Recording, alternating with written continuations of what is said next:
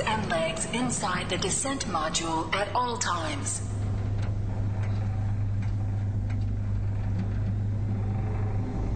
You are now 600 feet below the surface of Science District Sector 5. This installation is fully shielded from EMP and nuclear pulse blast. Welcome to Sector 5 Master Control. And have a nice day. You too, Moira. Thank you very much. Hello, Mr. Dickie Shannon, back inside the radio again. Our cozy little group, 600 feet below the surface. Makes it hard to get a tan. Great for vampires. Aha! You say the show just started and he's already talking about vampires. oh, no contraire. My dear friends, I'm just here to talk long enough until we get the party started.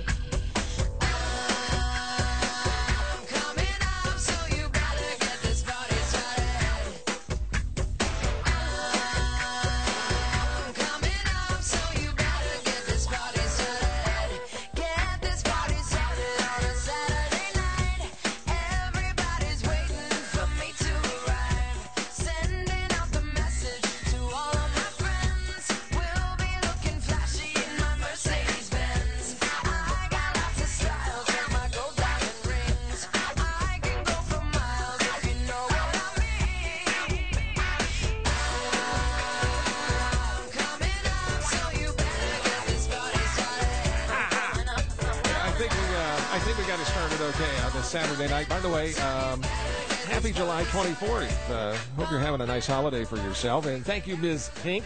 Party time Saturday night on Sector 5 Radio, where everything that lurks in the shadows is revealed.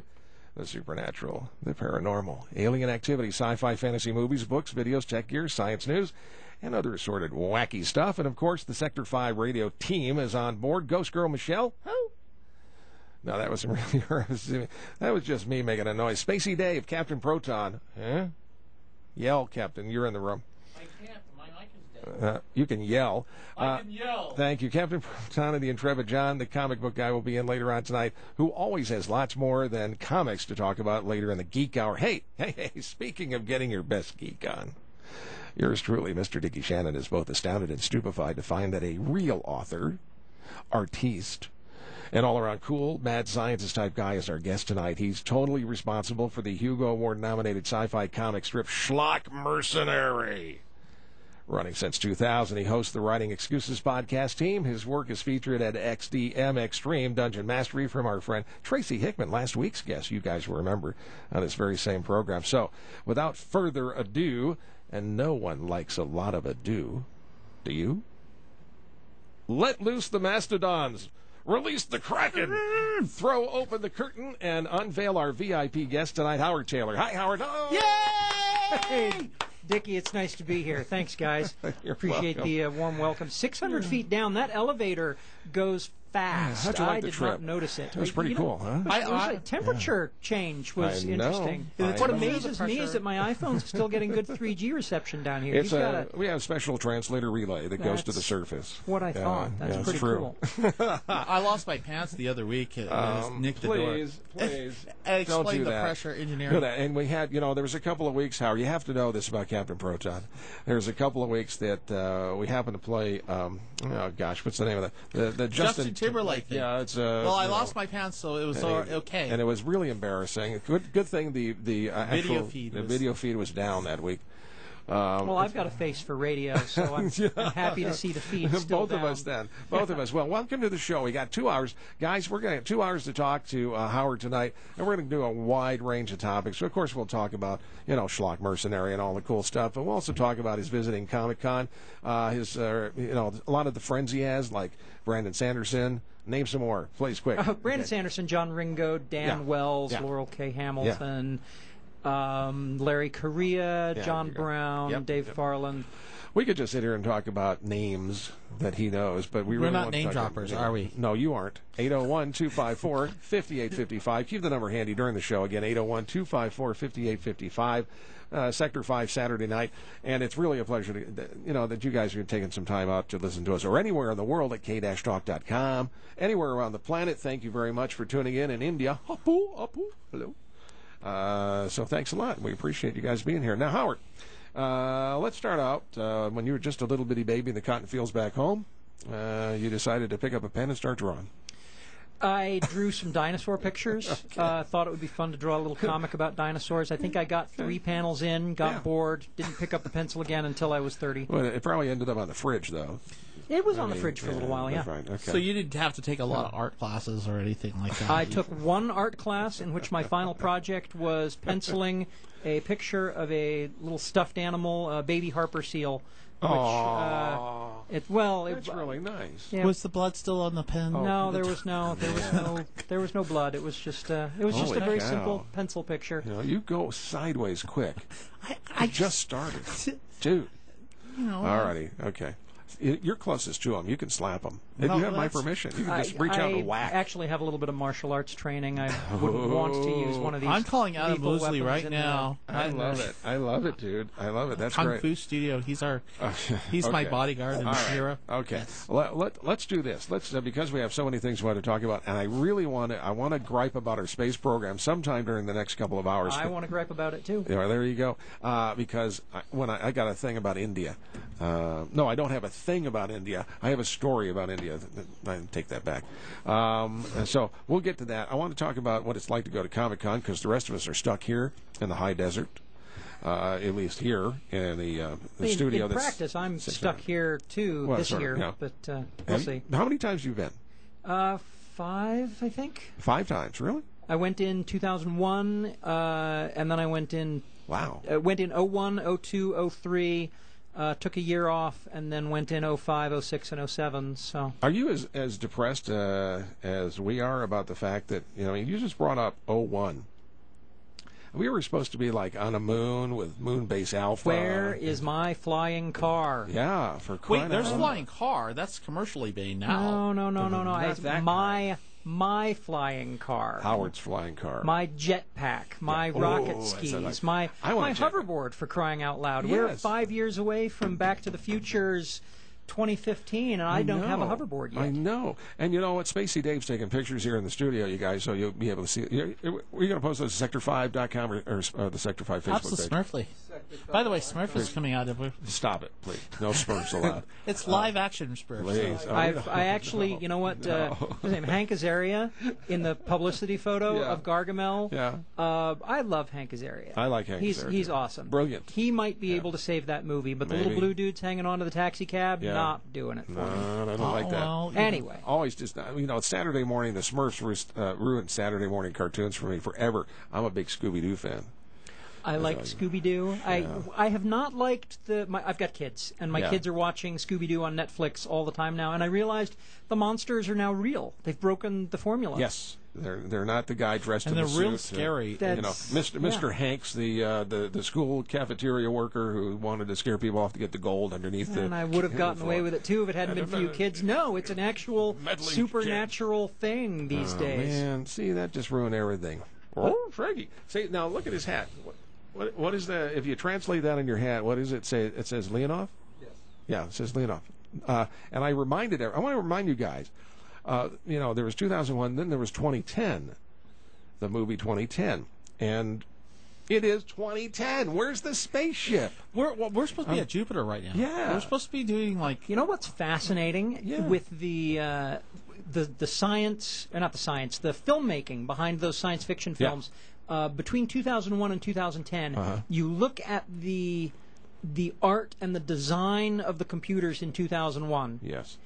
and everything was very, very far flung, futuristic, very imaginative. Very. You look at everything they did for 2010, Yeah. and they were using 1980s level technology in place to try and look, you know, futuristic. Kind of. Yeah. And if you see- if yeah, you Yeah. watch those movies back to back, and it looks like in 10 years the space program leapt back 35 years. It's it's like they went from the nuclear sub back to the World War II wolf pack, you know, and, and it was like this. Yeah, it was. I think they did that for. Didn't they do that? For, well, everybody left. Uh, I think they did it for sort of a gritty, realistic. Uh, they that were was going supposed for to. more was- gritty and more realistic. Yeah. But you know what? Yeah. Uh, if we were to if we were to shoot that sort of a Yeah. film now, uh, we'd go back to that original look because Dave was sitting there with the equivalent of an iPad in his hand, reading the news on a on a flat screen. You So know, science fiction envisioned that back Yeah. in the. Uh, 60s and 70s. Hi, Dave. We we lose everything with that. Uh, Yeah. I'm sorry, I can't I'm do sorry, that, Dave. There's a funny do that, story. We actually set up in college. This guy was like on his computer in, on his Hal. Amiga. And what we did is is we had this picture of this really pretty model, right? And he hit the thing, and his computer's locked up. And and every time she'd see this naked girl spinning around, and it would say, "I'm sorry, I can't do that, Dave. I'm sorry." Now, Well, so how so did that get on Captain, I don't, show? I have no idea how that how that got here. no. That's oh, this Captain so? Proton. It, there was a dead moment. There was something called That was not a dead. fun. That was not a dead moment. there We was would have no been just fine. moment. We were doing great. But there's We're doing there is great. this thing about uh, the the Orion project and India going to space, but we can't. Well, go I'm going to get there. We're going to get to that the space thing here because I want. I, I want you guys to. I want you guys to hit on it. I want you to, to to to bang away at the U.S. government. I don't care who it is. I don't care who they are. I don't care. Just get down on them because why do we, after all those years, after all that hard work, after all that uh, research, all that engineering, all those people, you know, literally taking chances and uh, I mean. Remember back in like the Apollo 13 days and stuff like that when they were flying to the moon? I mean, what did they have? They had they had a you know your iPhone is probably more powerful than the computer. My had a- iPhone has more computing power than the entire mission Yeah, control I mean, it was for just- the Apollo program. I mean, that's crazy. I mean, these guys were up there. They were really uh, right on the edge. They were living on the edge. They were doing it. They they knew anything bad could happen, and it didn't matter to them because they were on a voyage of discovery for the United States of America. What happened to that? Where'd it go? you know what I think? I I actually think that the space program went wrong with with Kennedy sending us to the moon. I think that I mean it was wonderful. It was wonderful and was a cool accomplishment and all that. But Okay. if we had spent that time, if we'd spent the resources that we spent going to the moon, building infrastructure in Yeah. orbit, Yeah. then today we would have infrastructure, you know, real infrastructure in orbit. I'm talking manufacturing, uh, translunar sorts of uh, traffic, and building a moon base would be. We'd be building our third instead of What? talking about maybe someday building our first. Hey, Howard, what's the problem? We have the technology to do it. What is it? We don't have the guts to do it anymore. What's the problem?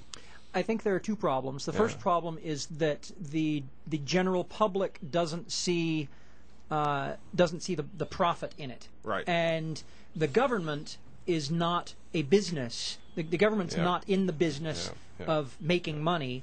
And so the taxpayers don't want to fund something that isn't going to pay back. I, I'm all for, I'm all for privatization. I'm all Yeah. for uh, Yeah. putting things in orbit that uh, well, okay, maybe I don't want British Petroleum uh, blowing something up, you know, a thousand miles above the Gulf of Mexico. Hi, hey, uh, we're BP, and we're going to drill in the asteroids. Oh boy, here comes an asteroid! Watch out, dinosaur land! Uh, listen, I got a heartbreak coming up. Choked myself up. Um, I got a heartbreak coming up. We're going to come back and talk more about India launching satellites.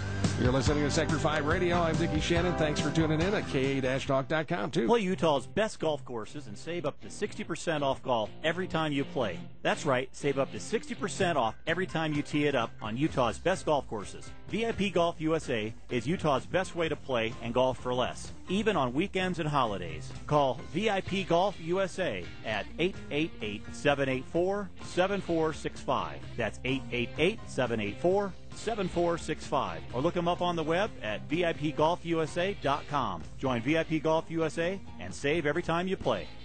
Commencing Operation Little Princess. Operation Little Princess? Yes, Dex. Our 16 year old daughter is going on her first date. With that 17 year old ruffian. well, so are we, Dex. We're tailing him. I see. and since we don't want them to see us, we'll need to rent a car. I know three places in your zip code, and now DexKnows.com can even search by neighborhood. And we should probably get a pair of binoculars to watch our baby's every move. No problem. I know five sporting goods stores in your city, and all things sports on Jefferson is new to the neighborhood. What if we get lost? No worries, because now I'm on your mobile phone, which means you can find local businesses, get directions, even maps wherever you are. Great, Dex. But what if, heaven forbid, they actually end up liking each other?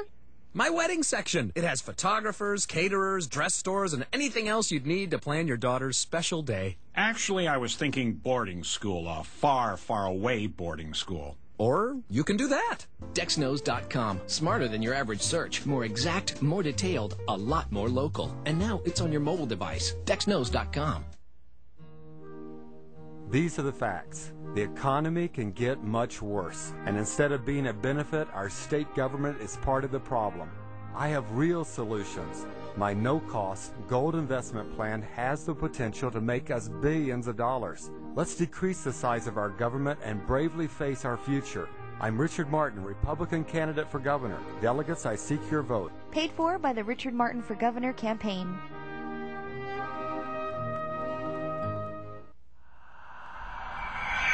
Now back to Sector 5.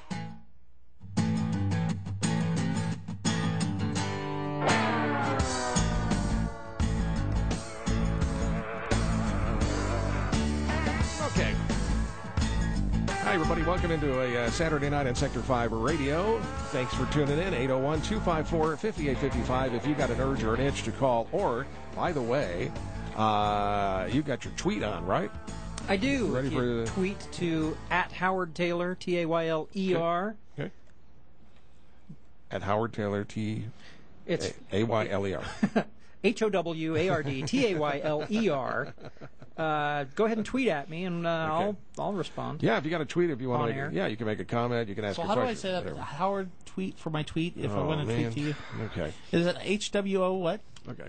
All righty. Listen here, India. I want to check this. This is where we left left off, and I and I.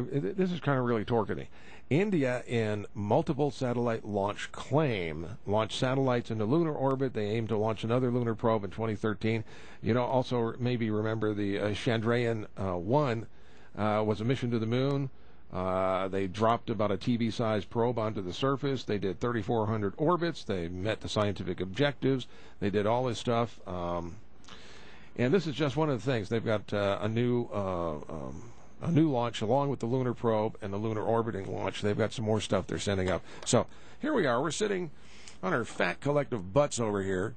I don't know, worrying more about I I, I guess ourselves. Uh, we're so you know introspective about you know how good are we doing, how much how much work, how worried we are about the economy, you know Wall Street, um, this that or the other thing. And, and have we lost just lost sight of, of the larger goal, the larger vision, the you know the, the get off the rock, move I out think there? I think we have lost lost sight of a lot of that. Now, understand when I look Yeah. at when I look at India putting these things in orbit, um, I love it because I think that competition is awesome. Uh, bit of metaphor. As an iPhone user, Yeah. I love seeing good news about the Droid phones because I know that that's Yeah, going to keep okay. Steve Jobs on his toes. Okay. And as the consumer, I'll win. Right. As an American who wishes his space program was still a space program, uh, I look at what India's doing and I say, you know what? Fantastic. Mm-hmm. Uh, let's see them exploit some stuff up in orbit. Let's have American businesses look at that and say, hey, you know what, uh, Obama, uh, I'm I'm going to go spend money in India because they can put they can put my commercial stuff in orbit. It feels like uh, you know we outsource so much stuff from this country anymore. It feels like we're outsourcing our space program. I'm not excited about that, Yeah. but I think that the pressure that we see Yeah. from successful launches in, in Europe and in India uh, may get uh, may light the fire under us that we need lit in order to get our own act together. Uh, okay. Well, but they're you know all what? like non-man things, and that's one of the things that we're supposed to have. Uh, oh, non-manned. Okay. in other words, if you want to put for for us to get invaded, we have to show them Star Wars. I, you know what? I actually, I'm, I'm, I'm really keen on the unmanned stuff because I think that what we should be doing right now, and I mentioned this in the prior segment, we should be building infrastructure, and few things are as good at building infrastructure as robots. You know, you put that kind of thing, you, you put automated Okay. stuff in All right. space, Yeah. And and pave the way for for human occupation. Right, and there's another. I know. I know there. You know, there, there's another NASA. You know, robot rover, Mm-hmm. another Mars rover coming soon. And there's a story. I think uh, Spacey Dave's going to do that later on in the Geek Hour. So I mean, we're still at it. We're still doing stuff, but it it just doesn't seem like the old days. And I wonder. You know what? I used to wonder about. um you know, do you think Star Trek and Star Wars and stuff like that has an effect on us? Does it make us? I mean, I love the movies. I have a great time. I'm all for sci-fi and all that kind of stuff, and the TV series too. What, what, no matter what you like or don't like, Battlestar, whatever. Does it maybe maybe is, is that give us an illusion? The video games too, the illusion that we're already kind of there. We already kind of did that. You know, is that in weird? some A weird illusion? In some regard, I think it does. Yeah. The communicators in Star Trek. Uh, I'm carrying around an iPhone. I've already mentioned it once. Uh, Hmm. The iPads are almost exactly what Dave was, you know, looking at in his uh, 2001 Space Odyssey. You know, in the the film version of that.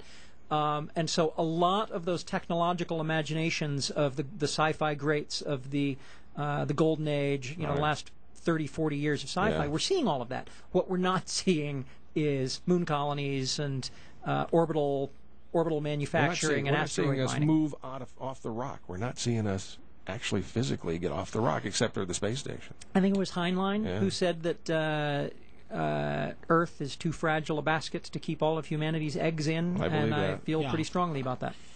I He believe that. said that. Starship Troopers, here comes the bugs. I'm gonna go, come and get us. Anyways, an, another one. uh, You know, that was not a great movie, but it was a fun movie. Uh, I just and we're gonna. By the way, Howard is a movie fan like I am, and we're both like movie crazy people, and so we're going to talk about that. Let's move on to Comic Con because it's going on right now, and I've got some stuff I'm going to talk about uh, in Comic Con uh, later on. Are you? Um, I know, I know. Captain Proton asked you uh, basically a similar question, but um, it, it, I don't want you to reiterate that. But when it comes to the subject of fanboys, and uh, you probably have people who are fanboys of your stuff, Schlock Mercenary or whatever, right?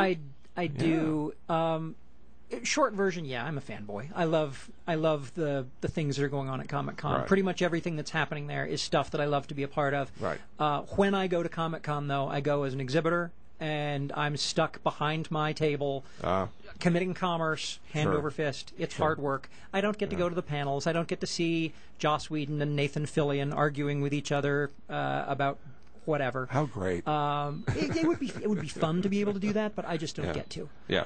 Okay. So you're really there as as a as a merchandiser, a vendor with Yeah. your material. And I'm not there this year Yeah. because I found that uh, my audience is Mhm. more made of science fiction buffs than it is uh, comic book buffs. Hmm, that makes sense. So you know, when I'm at Comic Con, I'm just another comic book guy. When I'm at, say, the World Science Fiction Convention, I'm a guy who's got science fiction that's illustrated, and Yes. uh, it's it's it's different. It's it's new. It's different, and I actually make a lot more money merchandising at science fiction shows than I do at comic book shows. Oh, there's an incredible, great example of this, and, and it's comic book, and it might seem long, but if you're a geek, you'll like this. Anyway, the T he starts describing something, and it's- and it's called the TC and TC Warhead. Does not stand for totally cool. It stands for total conversion, which refers to the process by which ordinary matter is completely converted into extraordinary amounts of, of energy.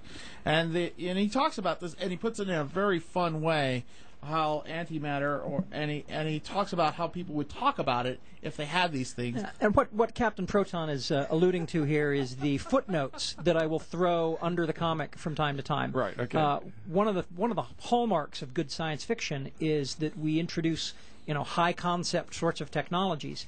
One of the hallmarks of a comic strip is I don't have a lot of words to play with. I don't have time That's to. I, I don't. That's excuse me, right. I don't have the space to Mhm. throw all that down. Mhm. And so from time to time, I will take some of that high concept stuff and throw it into the footnotes so that you watch the characters interacting with this technology and it's very second nature to them. And then you read about the technology and think, oh, wow, that's neat. Yeah, it's all it's all linked up. Uh, th- did you hear there is a uh, maybe you've read about this because it sounds like you kind of like to read about stuff, keep up with science news, etc. I'm assuming, right? Um, and I don't know what they call it, but it's like a mini reactor thing. It can power like a small city, but it's just like little tiny, itsy bitsy. I mean, relatively speaking, I'm sure it's large. It's probably bigger than a bread box, but uh, I, I mean, it's just a small reactor that supposedly, and I don't know how it works. I have no idea if it's some kind of little mini fusion thing or a, a fuel cell type thing. Or I don't know hydrogen, but it's supposed to be able to power, you know, like a small city all by itself, just a little tiny thing. I hadn't hadn't heard of that. Yeah. The, the last nuclear stuff that I uh, uh, was paying attention to was the pebble, pebble bed reactors, you know, cheap but very safe reactors Yes. that South Africa was building. Are I'm are- very pro nuke. Uh, yeah, and that's that was my next question. What, how do you feel about that? I mean, so you're pro nuke. Um, I am a uh, PIMBY. It, what's that? Put it in my backyard. Okay, build a reactor in Howard's backyard, please. Go and do that right now. The thing about the you saying that, that, that that's that's really cool and really interesting is that you've obviously studied this thing. This is a subject Mm-hmm. that some of the guys during the week, because we talk a lot of political talk, and et cetera, Yeah. during the week, Monday through Friday, um, on K Talk, they touch occasionally upon upon you know nuclear uh, reactors, nuclear waste, etc. Uh, and, and so I find it interesting that a lot of people don't realize, and maybe you can explain. it, But let's, stay, let's take a minute to do that. Happy Uh, to. explain nuclear power reactors are vastly different than the days of you know Oh, absolutely. China syndrome and, and. Chernobyl was a mess to Two begin examples. with. Yeah. Two examples. Yeah. Uh, Three Mile Island. In order for Three Mile Island to release the amount of radiation that it did, uh, the engineers had to do everything exactly wrong for a full day. In order for Chernobyl, which was a much worse disaster, and I'm not denying that Chernobyl was, was bad, Yeah. but in order for that to happen, uh, the crews there had to do everything exactly wrong for 25 years. Uh, the, the, from the design of the plant, you know, maintenance, everything. Uh, so we've had we've had two, you know, big newsworthy accidents. If you look at Three Mile Island, the amount of radiation that was being released at Three Mile Island, Mm-hmm. you can get that dose flying intercontinental, uh, you know, just, just flying across the Atlantic. in a jet airplane. Howard, hold on. Howard Tayler, everybody on Sector 5 Radio tonight. Stay put, don't go away. AM 630 K Talk, ktalk-com.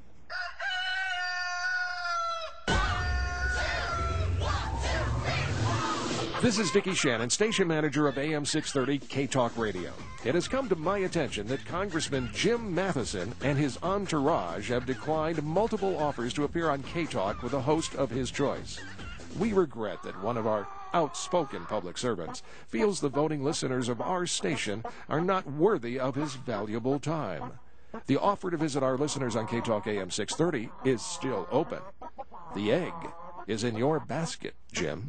bắt bắt bắt bắt bắt bắt bắt bắt I need to drop off at dry cleaning, then probably make a bathroom stop at the gas station, then pick up a present at the hobby shop. Oh, good, there's a clean restroom near there. Then to the grocery store. Then I think, oh, that's it, unless Karen wants to meet up. And in that case, I can stop at the restroom at the mini mart of State Street. Do you find yourself toilet mapping? Lifetree is enrolling in a research study for people ages 60 and over who have an overactive bladder. Call Lifetree at 269 8200, 801 269 8200, or visit lifetreeresearch.com.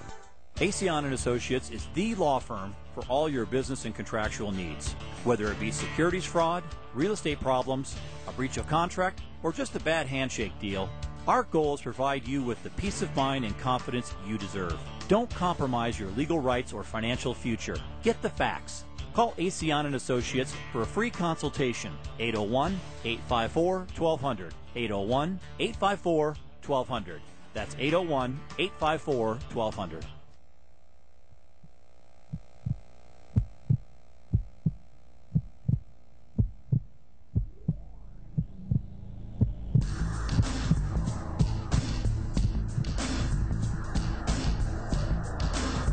And now we return to Sector 5. To Sector 5. Give me a ticket for an aeroplane.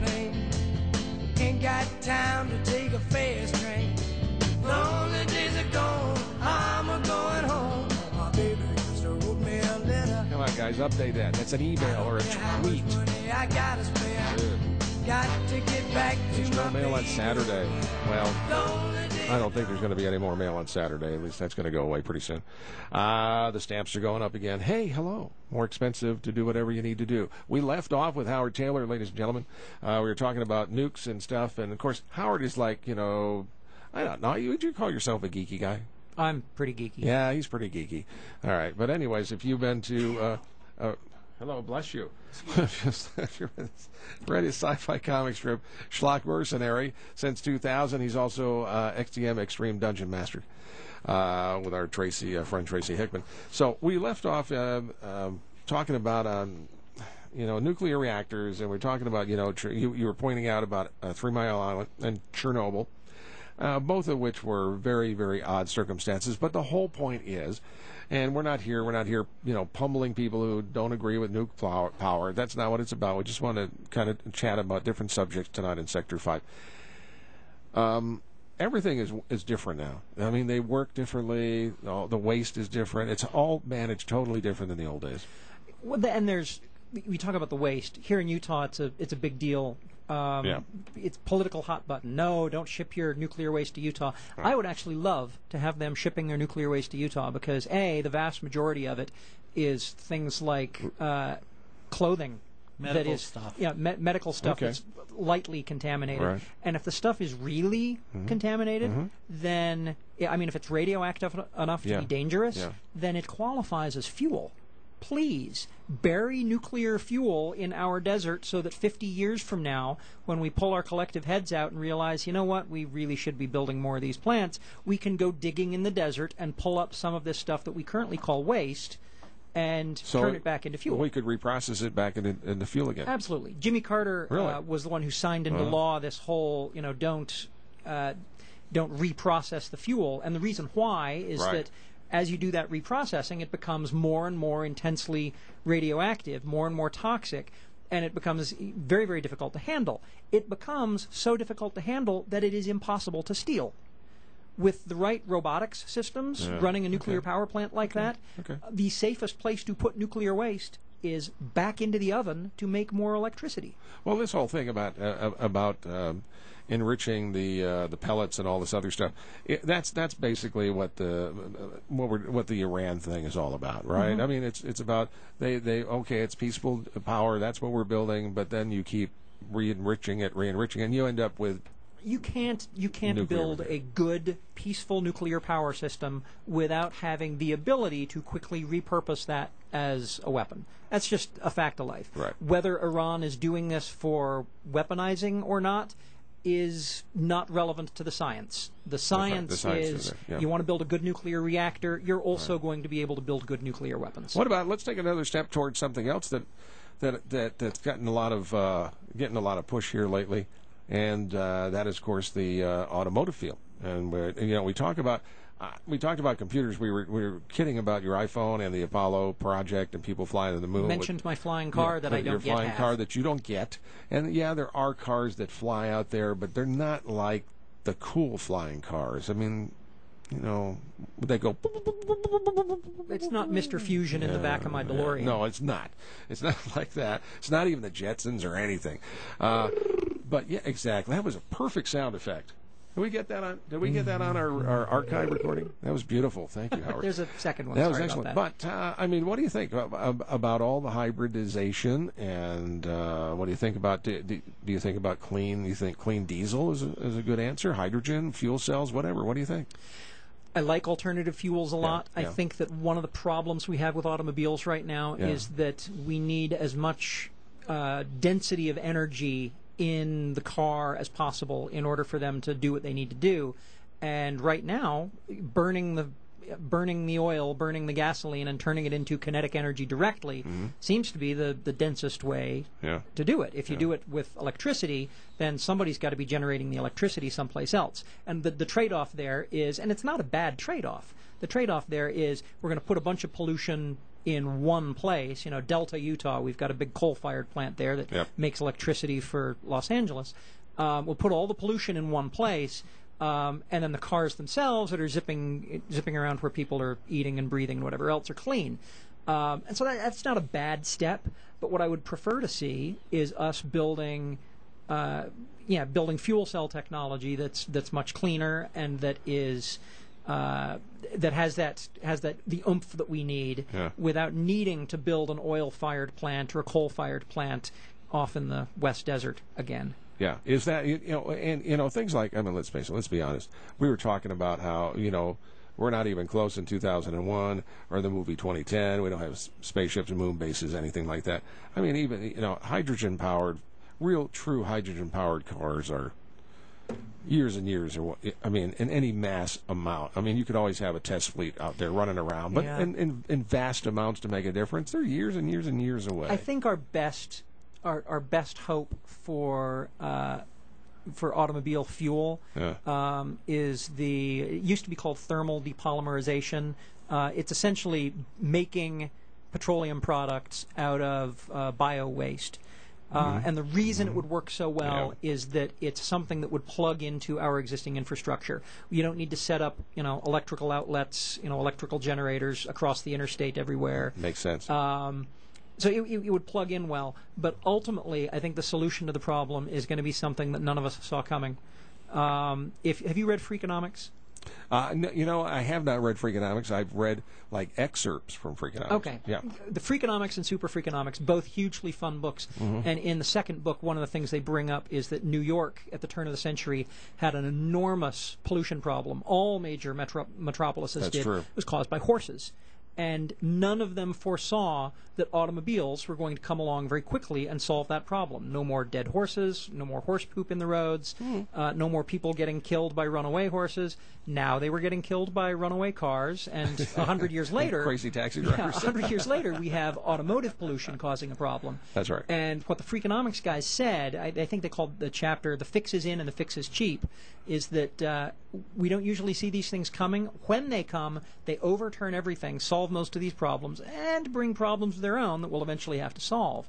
Um, Mm-hmm. I don't know what it looks like, but I think that the automobile is a big enough problem that within 50 years we'll see a solution that that turns it all on its head. I remember somebody asking my my mom passed away. Oh, you know, probably about I think she was about about five years ago. She was eighty five, and so she grew up as a child in the early nineteen hundreds, and she got to see a lot of things obviously change in this century um, of the nineteen hundreds. And um, somebody asked her. I remember we were you know just kind of hanging out in the patio or something, and somebody said to her, you know, um, her name was uh, Thelma. She said, Thelma.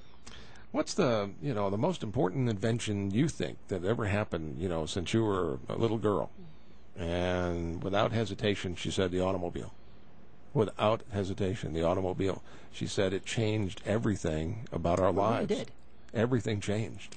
It really did. Well, now we're moving away from density. See, there we had this density thing where we were building up into the cities, and now we're going to be moving away from density because we have internet. We don't really need to commute in a lot of our jobs. One of the scary things about going, not true. us not going to space and things like that, is Mhm. that we've just outsourced our infrastructure, outsourced our jobs. A lot of the, a lot of my friends who are scientists can't make a living right now. But if we would just in, keep those guys in place in NASA and just really build up the largest super collider in the world, we'd have welfare for scientists all over the country. A lot of That's, guys who that's, graduate. that's what we need a welfare program for scientists. Welfare scientists. We, we just call it something Super big. collider. We call it like a defense program, but we do peaceful things with it. It'll make everybody happy. They can say that we're building weapons, and at the same time, we could be building a huge fu- high energy fusion reactor. Sure, we can. I, I think that you know what? If we had a super collider right here, one of the things we do would be send you out with a microphone, put you right in there to see what the human body looks like after a near light speed collision. But we can't get you in the tube. Have you heard the interviews with the guys that uh, DoD was testing a uh, a microwave, non, a non-lethal microwave uh, battlefield weapon? Oh, no, no, that no. It heats up the upper thousandth of an inch of your skin uh, enough to make the nerves think you're on fire. Oh, Um, oh wow. And yeah, and they, they Wow. pointed this thing at you know police officers, uh, trained military people to say, all right, how how long can you stand in front of this? Uh, and the response is, um, you can't. As It- soon as they turn this thing on, instant. you scream and you jump out of the way. So Like I, you're on fire. And I'm not going to suggest that I'd like to see Captain Proton screaming like he's on fire. And Well, I don't jumping out know. of It the might way, be fun. but, What uh, are you guys thinking there? Yeah. Okay. But see, there's the yes. other thing where, where we need to get that that stuff out to the whale war guys, you know, because they're out there. I think we should arm the whales. I think that would be Arm the whales. well. I no, I'm not sure that I'm comfortable with the animals shooting back just yet. but, One uh, one whale just tipped over Yeah. an entire boat the other day. Yeah, it was great. Okay, break coming up. Howard Tayler's here tonight, ladies and gentlemen. Yes, sir, the Schlock mercenary himself, and uh, host and uh, star of many other things. And we're going to get back. We'll get off the uh, cars and uh, boats and trains and planes and whales and nuclear reactors here and get back to some fun geek stuff. Uh, we're going comic side. And we'll uh, delve deep in the mind of the artiste. Coming up in just a second on Sector 5 Radio with Dickie Shannon. Thanks for tuning in tonight, 943 here. Hello, this is Dan the Laptop Man from PC Laptops. Once a year, we scour every corner of our distribution warehouse and stores. Countless sleepless nights digging and prodding with no rock left unturned in our entire empire. What does that mean to you? It's our back to school Ultra Deluxe Warp Turbo Mega Sale with up to 75% off the original prices on the best desktop and laptop computers on the planet. Demos, scratch and dents, blow out models, funny colored discontinued computers, and more for up to 75% off the original prices. Have I lost my mind? No, master. I have not because it's our once a year back to school Ultra Deluxe Warp Turbo Mega Sale with up to 75% off the original prices on the best desktop and laptop computers on the planet. Okay, to make it extra fluffy, we're doing zero down, zero interest for a year on any new computer. OAC. Interest is accrued during promotional period and minimum payment required. Call us at 1 877 596 SAVE or check us out at PCLaptops.com. PC Laptops, hurry! You must make haste! Hey, it's the Wasatch Shadows Super Sale. Everything is on sale from 10 to 50% off. That's right, I said everything. All trees, shrubs, and evergreens are on sale right now, starting at 20% off, with many varieties as much as 50% off. But that's not all. Every ground cover, every juniper, every vine are also on sale. Take time to smell the roses. They are big and full of blooms. And you guessed it, they are on sale. If you're doing a little cleanup and pruning, now is the time to save on the right tool for the right job because all the garden tools and garden apparel at Wasatch Shadows are on sale right now. And this is the really big news. You know all those never on sale items like decorative bark, topsoil, and Nutrimulch. They're on sale now at Wasatch Shadows. This is a sale you don't want to miss. If you need it, you want it, or you've been thinking about it, now's the time to act because it's on sale now at Wasatch Shadows Nursery in Sandy off I-15, just west of Rio Tinto Stadium.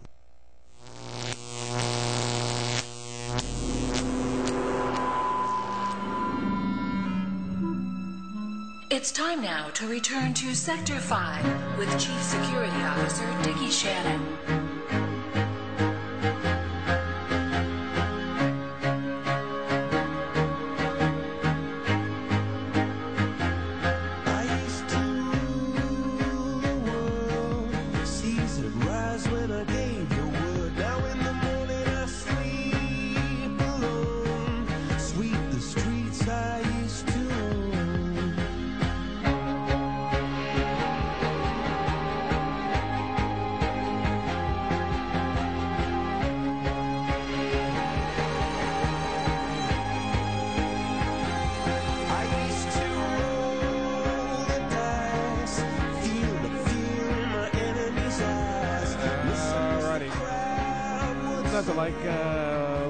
Here for you. And Viva La Vida, 946 on a hot summer night. And I tell you what, we've just been blessed here, I think, with a great uh, July 24th weekend. I hope you're having a nice one and a safe one. I think a lot of my neighborhood fireworks are going to start going off in the cul-de-sac here in about, uh, to guess, probably now. Uh, right about now. I want to get back to uh, our, our special guest, our VIP tonight, uh, Howard Tayler. Uh, in, in, Mercenary, of course, is a legendary sci-fi comic strip that he has been doing. I think you're a pioneer myself, but um, Well, yeah, thank you. Maybe, yeah. Well, you're welcome. But I think that's true. You've done something really neat, really different, and and just delightful to read too. But when you were younger, I want to see if these match up with mine. So you know, I'm going well. If Howard and I both like the same comic books, we're probably pretty cool. Um, anyway, so tell me the comics you read. What were they? What were your favorites? I mean, name a few. Okay, the most influential comics for me. Yeah. Um, when I was a kid, I loved. Wait for it, Garfield. I'm sorry, but I know, but I did. But I did. I, it made me laugh, and I and then I kind of grew out of it, as I think most people who are Right. older than seven do.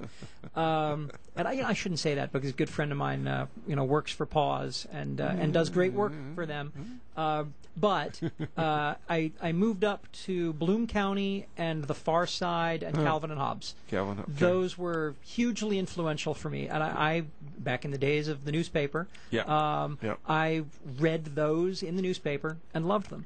You know, Uh, I, I, let me let me. I, I'm not. I don't trying to interrupt, but you brought it up there.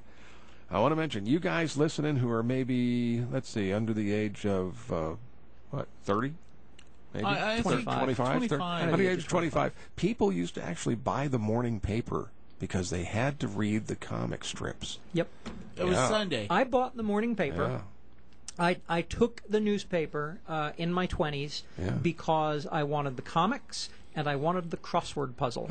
and I wanted those things because I remember my dad Yeah. wanting those things. And I thought Yeah. that was part of being a grown up. I have since actually Sure. grown up and discovered that I can do that without the crossword puzzle.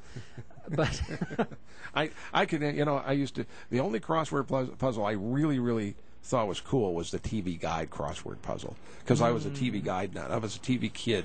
I was crazy about television.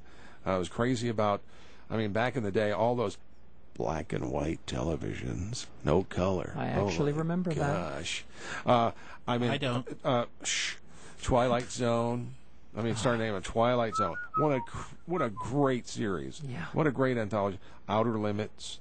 Uh, I mean, sure, yeah, all the typical stuff everybody watched, whether it was, um, you know, whether it was Andy Griffith or, or, or the Flintstones or, you know, any of that that cool fun stuff back in the day. Um, but I was just a nut about those, and I learned. I thought I learned a lot. People used to, people now talk about television, watching television in a negative manner for the most part, right? Oh, we spend too much time in front of the you know boob tube and watching or wasting our time in front of. And you know what? to a degree, I, I, I do agree with that because of a lot of it because of the stupid stuff that's out there. I mean, it was just it's just like they're filling up you know 150 channels with dumb. So the judge shows and stuff yeah, like I mean all that stuff. It's all what it is. What it is is diversionary pap. But but back in the day, again, it wasn't that every show was great. It wasn't that every show was brilliant. But the ones that were brilliant were really really good.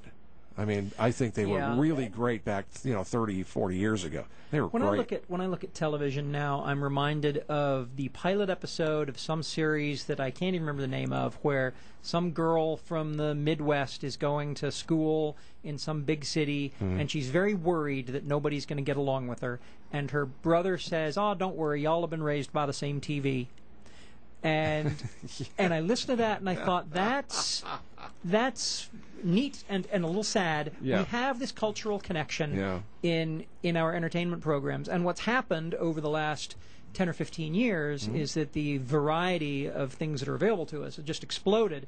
And so we ain't all been raised by the same TV. Some of us been raised by HBO, and some of us been raised by Fox, and some of us been raised by whatever. I mean, there's just a wide variety of, of what's exactly available. exactly you're, you're absolutely right and you know there was a collective uh, at least if we if we were to refer to television as part of pop culture which it basically is uh, there was a collective pop culture consciousness that took place because of the massive domination of those old three networks where they used to get each one would you know one would get a 35 share 35% of the audience another one would get 25% another one would get 20% so literally 70% of the audience Right. was dominated by three sources and and yet no it's it was back before Bill O'Reilly was spinning things. Uh, so it wasn't about the, anybody trying to take over the networks. It wasn't conspiracy stuff like that. I mean, when, we're talking about primetime entertainment here, Mhm. uh, and all those shows, whether it was you know Bewitched or Get Smart or you know or the Wild Wild West or Hawaii Five O. I mean, any of those shows. They, they, those were I loved Wild Wild West. Wild Wild West was a great show. You know And, what's neat about Wild Wild West? I'm Yeah. sorry, I'm, I'm derailing us a That's little bit. Wild Wild West was one of the earliest uh, sort of steampunk visions where we take the 1860s Yeah. and then we take some of that Victorian era technology Yeah. because uh, I can't remember the name of the the mad scientist but he's building these incredible sorts of 20th 20th century uh, contraptions uh, Miguelito, Mig, Miguelito Lovelace.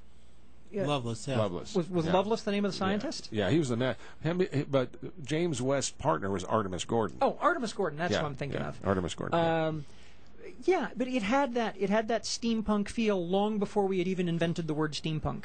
Um, Yeah, and you I know think what, that's you're why right. when they did the Wild Wild West movie, Yeah. they ratcheted that aspect all the way up because now we knew that there was this That's true. there was this Victorian Uchronia out That's there, true. and uh, It, it, it, basically, it basically, it, it sci-fied up You know, the, the the the traditional you know uh, horse opera. Uh, Yes. and, and added a sci-fi spin to it. A lot of people didn't like that. A lot of people really were ticked off about that. But I think it was more of a. Uh, I think more people were mad because of, of it, because it wasn't close enough to the original. Yeah, I was just a little You know, frustrated. uh, it was kind of a dumb movie. Yeah, it, it, it kind of dumbed down everybody. Yeah. Yeah. So, but those were the kind of shows that everybody, we talked about that collective consciousness because I come from the same era musically. When you go back in those, those days before AM and FM became two like separate sources, back, back when everybody was listening to AM radio back in the 60s or the 50s even, when I was just a small little boy, little tiny child, little. Um, uh, there was a if you listened to you know quote top 40 radio and you were listening to whatever whatever whether it we was all El- listened to the same yeah, thing. exactly Elvis or the Beatles or you know whoever later on the Carpenters whatever as as time went on uh, everybody heard the same music at basically I the think same Dr. time Demento lamented this. Yeah. This this would have been ten years ago. He he complained that uh, there's so many shows, radio programs, Yeah. uh, or not radio programs, radio stations that will focus on one subgenre of music Yep. to the point that you listen to that Yep. and you are not exposing yourself to 99% of what's being produced. that's right Mhm. Um, I, I like to go you know what I I like to get jump on on the iTunes site I love just so I can, you know, they have that thing like the, the like the most downloaded singles or whatever, Mhm. and there's like a hundred of them or whatever, and I like to go just look, and you know, just click on them and listen for the thirty seconds or whatever they give you, so I can see what's what's going on You because know, I don't hear of them. A lot of people are lamenting this world that we, we live in now, where there are no more, uh, no more. Uh, I want to say cultural linchpins, where there's one thing that everybody's seen and everybody's going to see. But what I love is the democratization of content. Mm-hmm. New media has has said that well, things like Schlock Mercenary actually have a home True. because people True. can find it and can love it and can love it enough to actually support it. Now, Schlock Mercenary Sure. is my day job, which I I continually find amazing, and I don't have the number of readers or the number of viewers that Right. say Gilligan's Island had back in the '60s. Um, Yeah. But but I'm getting by, and that's what's so wonderful about the world today. And that iTunes sidebar you're talking about, that's that's the exact same thing. Yep. If it's good content, somebody's going to like it, somebody's going to say something about it, and it's going to it's going to show up. And it's fun for me too, having grown up with, um, you know, with top forty radio, having you know become a disc jockey back in the late '60s. Uh, it's fun for me because I get to, uh, uh, I get to go and I can see what uh, what are people doing right now because I came from my time with top forty came from the time of the single, when the singles rule before the '70s became the album decade Yeah. in the '70s. Back in the '60s, it was hits. Mhm. So it was whatever the current top 40 hits were, and that's kind of like what iTunes does with all these single downloads. Okay, I give you a space and you don't jump in. All right. Oh, that's all right. It's, Alrighty, uh, the moment has passed. There you go. Okay. Well, there there We're is gonna do one that. No, moment no, that no. hasn't passed, Nope. which we talked No, about no, the no. Sector Five No, website or the i- podcast. Yeah, um, yeah, that's nice. Richard's on the line here. I want to get Richard on here Oh, tonight uh, because we got a caller. Hi, Richard. How you doing? I'm doing fine. What did you want? You wanted to ask uh, or talk, say something about the nuclear thing? Yeah. Yeah. Um, I know you know, we were talking about the various nuclear reactors. Um, just the one um, I'm familiar with. I know that you've got the water-cooled ones that use the rarer form of uranium, U-235. Um, but I, I was studying engineering before I switched over to geology up at the University of Utah in the early 1980s. We had a field trip up to Arco, Idaho, there with the nuclear uh, research facility. Cool.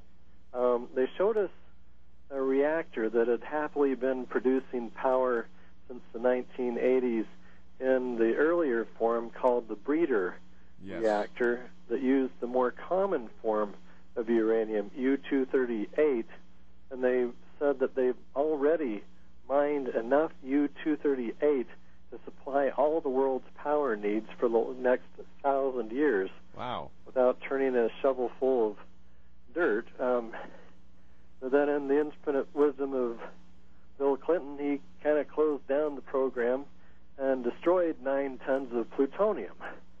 Um, I Wow. wondered if you knew anything about that, but see, that the fear was that this, when it you burn it, it produces plutonium, Mhm. and their knee-jerk reaction to um, you know, weapons grade plutonium. They're afraid of that, but what you're supposed to do is then, like you were mentioning, you're if it's hot enough to be a danger, it's hot enough to reuse. Absolutely. There you go. what, And if let's it's- hear your take on it.